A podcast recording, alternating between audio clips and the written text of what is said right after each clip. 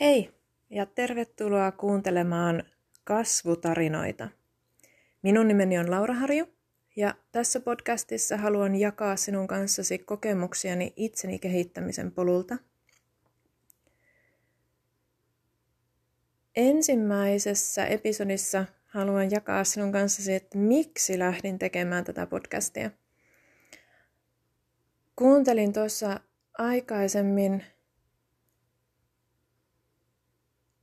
audiota kuudesta ihmisten perustarpeesta. Olin kuullut noista tarpeista jo aikaisemmin. Ystäväni oli niistä minulle maininnut ja olin silloinkin käynyt niitä tutkimassa ja googlettamassa. Eli kyseessä on Tony Robbinsin Six Human Basic Needs. Mutta silloin se ei vielä ihan kolahtanut. Mutta nyt sitten Viimeksi kun kuuntelin pidempää audiota niistä Heikki Harjun tekemää, ei sukua ainakaan tietääkseni, niin se jotenkin tuli selkeämmästi niin kuin mulle selville se, että miten noi kuusi tarvetta ohjaa mun elämää ja miksi mulle on niin äärimmäisen tärkeää ruveta jakamaan tätä mun omaa omaa kasvutarinaa ja näitä kokemuksia muiden ihmisten kanssa. Ihmisiä ohjaavat kuusi perustarvetta jaetaan kahteen osaan. Ensimmäiset neljä on persoonatarpeita, semmoisia, mitkä pitää meidät hengissä. Niistä ensimmäinen on varmuus. Eli meillä täytyy olla tietynlainen varmuus meidän elämästä, meidän toiminnasta, jonkinlainen kontrollin tunne, eli me, pyst- että me pystytään kontrolloimaan sitä, mitä meidän elämässä tapahtuu. Ja sitten heti se seuraava tarve on vaihtelu. Eli meillä on tämmöisiä sisäisiä ristiriitoja heti lähtiessä. Me kaivataan varmuutta, tuttuutta, pysyvyyttä – ja sitten me kuitenkin heti seuraavassa hetkessä kaivataan semmoista vaihtelua ja epävarmuutta ja uusia asioita meidän elämään. Kolmantena tarpeena tulee sitten semmoinen erityisyyden tarve tai riittävyyden, että me ollaan riittäviä. Ja sitten neljäs tarve jotenkin tätä vastaan just semmoinen niin yhteyden tarve muihin ihmisiin ja rakkauden tarve – Eli meillä on niin kuin jo sisään rakennettuna tietynlaisia ristiriitoja tai semmoisia niin kuin vastakkaisiin me, suuntiin meitä vetäviä voimia, jotka itse asiassa pitää meidät liikkeellä, pitää meidät elossa. Koska se on just se, että silloin, että jos me ei liikuta eteenpäin, jos me ei kasveta ja kehitytä, niin siinä vaiheessa me ruvetaan kuolemaan ja kuihtumaan. Niin se on luonto ollut kyllä äärimmäisen tehokas tässä, että se on sitten meille jo syntyessään antanut ne voimat, jotka pitää meidät liikkeellä ja pitää meidät elossa. Viides tarve on just tätä kasvua ja kehitystä. Just semmoista, että niin kun halutaan tulla paremmiksi, halutaan oppia enemmän. Ja kuudes tarve on sitten sen jakaminen. Että halutaan jakaa sitä, mitä meillä on. Ja tämä oli just tämä kuudes tarve, mikä mulle jotenkin herätti sen, että ei vitsi, että tämä on just sitä, mitä mä oon niinku kaivannut. Että löytäisin semmoisen keinon, millä mä saisin jakaa ihmisille kaikkea sitä, mitä mä oon kokenut, sitä, mitä mä oon oppinut itsestäni, muista ihmisistä, maailmasta. Ja tässä sitä sitten ollaan podcastia vetämässä. Mä oon aikaisemminkin jo etsinyt semmoisia keinoja, että miten mä saisin jaettua ihmisille. Mä oon kokeillut radio, shown vetämistä. Mä oon harkinnut erilaisia verkkokurssien tekemistä. Mutta nyt jotenkin tämä niin, podcast tuli tuli taas esille, että Et tässä on se, että mä en oikeastaan en tykkää niin kun tehdä videota, koska silloin mä useasti keskityn liikaa siihen, että no miltä mä näytän ja mitä vaatteita mulla pitäisi olla päällä ja, ja että niin kun, mihin mä katson, minkälaisia ilmeitä mulla on, miten mä käytän käsiä tai niin kuin muuten tätä kehon kieltä. Niin tällaisessa pelkästään ääneen perustuvassa, niin mun tarvitsee vaan oppia kuuntelemaan omaa ääntäni ja hyväksyä se, että miltä se kuulostaa nauhoitettuna. Niin siinä sen takia valitsin just podcastin täksi muodoksi, millä nyt lähden sitten jakamaan kaikkea sitä, mitä on oppinut. Ja niistä kuudesta perustarpeesta, niin Heikki tosiaan sai mut ymmärtää, että nyt kun mä oon palannut työelämään, niin se työ tuo mulle sen ää, varmuuden, tietyn pysyvyyden ja tuttuuden. Siellä kun yksikään päivä ei ole samanlainen, niin siellä on myös sitä vaihtelua ja uusia asioita. Siellä mä saan tuntea olevani erityinen ja riittävä. Ja sitten saan myös sen niin kuin yhteyden ja rakkauden tunteen niihin asiakkaisiin ja kollegoihin. Ja mä oon tosiaan pitkään ollut jo niin kun, kiinnostunut itseni kehittämisestä, joten se kasvu ja kehitys on ollut mulle semmoinen niin kun, ähm, tärkeä tavoite elämässä. Mä, mul, mä oon sen kuvannut, että mä haluaisin kasvaa aikuiseksi. Et siihen ei pelkästään tuo niin kun, kehon ikä vaikuta, vaan siihen tosiaan mä katson sen, että niin kuin sais myös tuon niin kuin henkisen minän kypsymään ja kasvamaan aikuiseksi, niin siihen on etsinyt jo pidemmän aikaa työkaluja. Ja nyt sitten se, minkä ymmärsin, että mikä on siellä taustalla vielä jotenkin aiheuttanut semmoista rauhattomuutta ja ähm, jotenkin semmoista niin täyttymättömyyden tunnetta mun elämään, niin on ollut se, että kun mä en ole löytänyt sitä tapaa, millä mä saisin jaettua sitä kaikkea tietoa ja taitoa, mitä mä oon nyt kerryttänyt itselleni. Ja kuten sanoin, tässä sitä nyt sitten ollaan nauhoittamassa ensimmäistä jaksoa omaa podcastia, jossa saan jakaa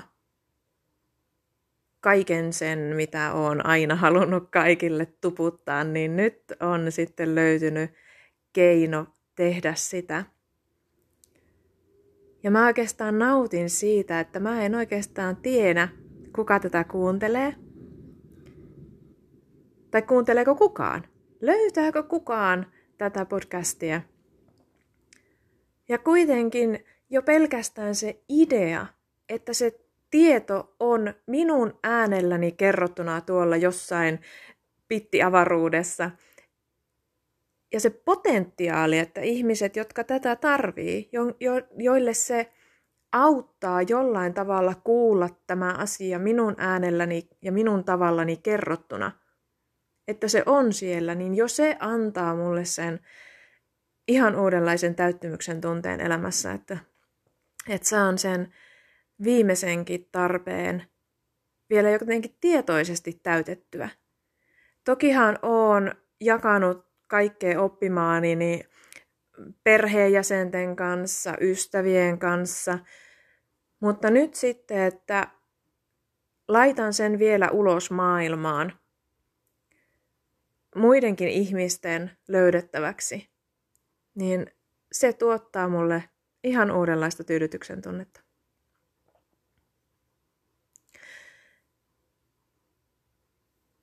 Mä varmasti kerron tosiaan kokemuksiani jakaessani enemmänkin sitten omasta elämästäni ja mitä kaikkea on tapahtunut, mutta tärkeimmät virstanpylväät ehkä tässä vaiheessa mainitakseni, niin sairastuminen leukemiaan kymmenen vuotta sitten, se oli yksi isoimmista. Se tosiaan pysäytti elämää ja laittoi niin kuin, ajattelemaan tietoisemmasti, että mihin mä oikeastaan haluan elämässäni kulkea ja mikä on mulle tärkeää. Ja se sai mut muuttamaan sitten suuntaa, vaihtamaan tai kouluttautumaan uuteen ammattiin ja sitä kautta niin kun lähtee löytämään niitä keinoja, millä sais vielä enemmän just niin kun täytettyä niitä omia sisäisiä tarpeita. Sitten sen jälkeen yksi minulle henkilökohtaisesti hyvinkin intohimoinen aihe on oman tosirakkauden löytäminen. Eli sairastuessani olin parisuhteessa, mutta se kariutui sitten pian sen jälkeen.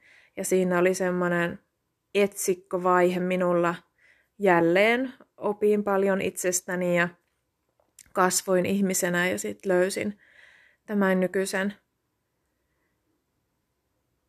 partnerin, kumppanin, elämääni. Siinäkin on monta asiaa, mistä olen halunnut jakaa ja mitä on, mitkä on ollut mulle tärkeitä. Mä oon myös valmentanut muita rakkausvalmentajana löytämään oman sen tosi rakkauden, tai miksi ikinä he ovat sitä halunneet kutsua. Ja ilokseni voin kertoa, että useampi heistä on sitten sen rakkauden löytänyt. Mulle noin rakkaustarinat on aina lähellä sydäntä. Että se on ollut mulle semmoinen aika tärkeä voima, joka on vienyt mua eteenpäin, just se rakkauden kokemisen tarve. Että se neljäs tarve, niin nyt se on sitten täyttynyt tässä parisuhteessa, niin on saanut sitten jatkaa sitä, päässyt niihin seuraavan tason Eli niihin henkisiin tarpeisiin, mitkä oli se kasvu ja kehitys ja myös sitten se jakaminen. Että kyllä mä saan kiittää nykyistä kumppaniani siitä, että mä oon siirtynyt seuraavalle tasolle noiden tarpeiden kanssa, että hän on auttanut minua tyydyttämään just sen syvän rakkauden tarpeen. Ja kun se sain sen tyydytettyä, niin siinä vaiheessa sitten pystyin siirtymään uudelle tasolle omassa elämässäni. Tässä uudessa parisuhteessa niin seuraava virstanpylväs oli äidiksi tulo.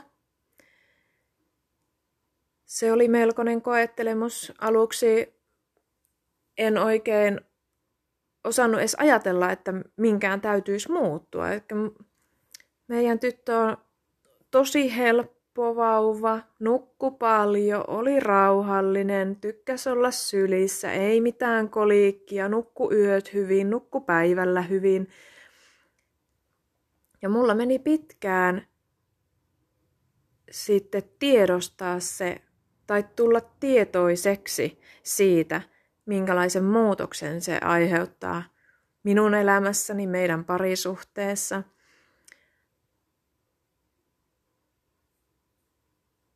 Et sekin on semmoinen asia, mihin palataan takaisin. Et mulle se erityisesti niin kuin vihan tunteet aiheutti suurta stressiä äitinä. Ja nyt voin sitten, meidän tyttö on kolme ja puoli vuotias, niin nyt voin sanoa, että on päässyt sitten niin kuin sen toiselle puolelle. Eli nyt alan olla niin kuin enemmän tietoinen ajatuksistani, jotka herättää niitä tunteita. Olen tietoinen niistä ää, kaikista semmoisista niin kuin, ää, triggereistä, semmoisista, mitkä jotain tapahtuu, niin sitten se herättää minussa sen automaattisen tunteen. Olen tullut tietoisemmaksi omista tarpeistani ja sitä kautta, että miten niiden tyydyttymättömyys on sitten aiheuttanut sitä mun ärtymystä ja ää, joo, vihan tunteita sitten meidän tyttöä kohtaan. Ja sitten on tunnistanut sen, että stressi vaikuttaa suunnattomasti siihen mun mielentilaan. Mä en ollut aikaisemmin jotenkin niin tietoinen siitä, kuin paljon kaikkea mahdollista mä stressaan elämässä. Ennen kuin mä sitten aloin tulla tietoiseksi siitä, että kuinka paljon mä tiuskin meidän tytölle vaan sen takia, että mä olen stressaantunut. Kyllähän siinä oli se siinä vaiheessa, kun tuota, ennen kuin tuli raskaaksi, niin olin stressaavassa työssä ja, ja tiedostin, että olin stressaantunut. Mutta se, sekin niin kuin, jotenkin siitä tuli vielä, niin kuin, ähm, vielä konkreettisempaa, että siinä vaiheessa, kun ähm, sanoin pomolle, että sitä sopimusta ei jatketa, että sitten kun se loppuu, niin sitten mä jään pois. Ja lähes välittömästi sen päätöksen jälkeen mä tulin raskaaksi. Eli me oltiin yritetty tulla, äh, niin kuin saa, niin, me oltiin yritetty tulla raskaaksi jo pidemmän aikaa ennen sitä. Ja sitten kun mä sen päätöksen tein, että mä jätän sen työn, niin siitä se niin kuin semmoinen rauha kehoon, mieleen ja tosiaan lähes välittömästi sen jälkeen niin tulin raskaaksi. Eli mulle se, se stressireaktio silloin niin tuli jotenkin kauhean konkreettiseksi, että kuinka paljon se vaikuttaa minun kehoon, eikä kuinka paljon minun mieleni vaikuttaa kehoni toimintaan. Kaikesta tämmöisestä tullaan puhumaan paljon sitä mukaan, kun mä opin. Tällä hetkellä kuuntelen Sami Minkkisen erilaisia verkkokursseja oman unelmien elämän luomisesta ja itsehypnoosista. Niin sitä, mitä opin siellä ja mitä huomaan itsessäni, niin sitä jaan myös täällä. Mutta se on tosiaan, että no nyt kun puhun siitä aikaisemmin kokemastani stressistä, niin nyt jotenkin tosiaan huomaan sen, että kun mä yhdistän, tai en oo yhdistänyt sitä tähän tilanteeseen.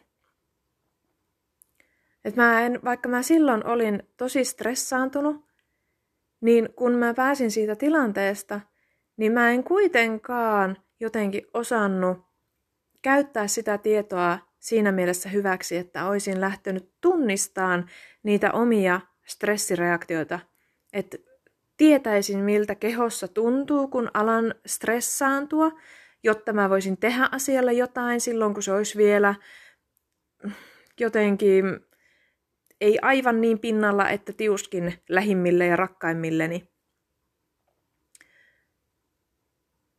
Mutta just tämä, että mä saan jakaa tätä, puhua siitä, niin tämä auttaa myös minua tekemään niitä yhteyksiä, piirtämään sen viivan yhdestä pisteestä toiseen. Ja mulle se puhuminen on aina ollut semmoinen tapa, millä mä oon saanut, saanut uusia oivalluksia ja, ja semmoisia ahaa-elämyksiä. Kaikkein parasta, mitä minä tiedän, on, että saa puhua valmentajalle – esimerkiksi elämäntaidon valmentajalle, koska siinä se valmentaja kysyy esimerkiksi tarkentavia kysymyksiä tai, tai heijastaa mulle takaisin sen, mitä mä oon sanonut. Ja siinä vaiheessa niin kun vasta tajuaa, oikeastaan kuuntelee itseään. Et se on varmasti yksi, mitä mä tuun tekemään, niin mä kuuntelen näitä mun nauhoitteita, että mitä tuli sanottua niin saa nähdä, minkälaista materiaalia sieltä, sieltä tulee. Mutta mä näen tämän itselleni myös semmoisena oman kasvun ja kehityksen välineenä, kun mä saan puhua auki ne asiat, mitä mä olen oppinut, ja sitä kautta saada semmoisen syvemmän ymmärryksen. Mutta se tästä ekasta kerrasta. En tiedä tosiaan kuunteleeko tätä kukaan, mutta jos satut olemaan linjoilla ja kuuntelit tänne asti, niin olisi ihan sikakiva kuulla myös sinusta, että missä, mitä tarpeita sie oot huomannut, että mitkä on, on joko tyydyttyneitä tai että pitäisi tyydyttää paremmin. Ja sitten se just, että jatkossa niin minkälaisia aha-elämyksiä tai oivalluksia nämä minun höpötykset sinussa herättää.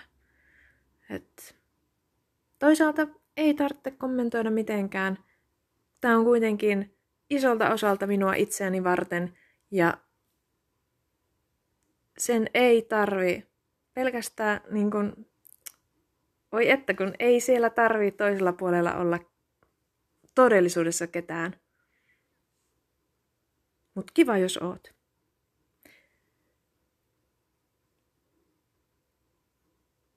Tässä oli ensimmäinen kasvutarinani, ensimmäinen kokemukseni oman itseni kehittämisen polulta.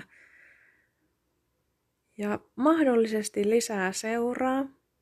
Mä olen vähän semmoinen impulsiivinen ja spontaani ja semmoisessa energiapyrskähdyksissä toimin, niin en, enkä tykkää sitoutumisista, mutta jos osaan ajatella, että tämä on minua itseäni varten, niin ehkä mä pidän tämän sitoutumisen edes siinä, että nauhoittaisin ja, ja tallentaisin niitä omia oivalluksiani jonnekin. Mutta kaikkea hyvää. Ehkä tästä lopusta joku päivä tulee jonkinlainen, saan tähän jonkinlaisen struktu, niin rakenteen tai, tai tota, skriptin, mutta tällä kertaa näin hyvä. Kiitos. Moi moi!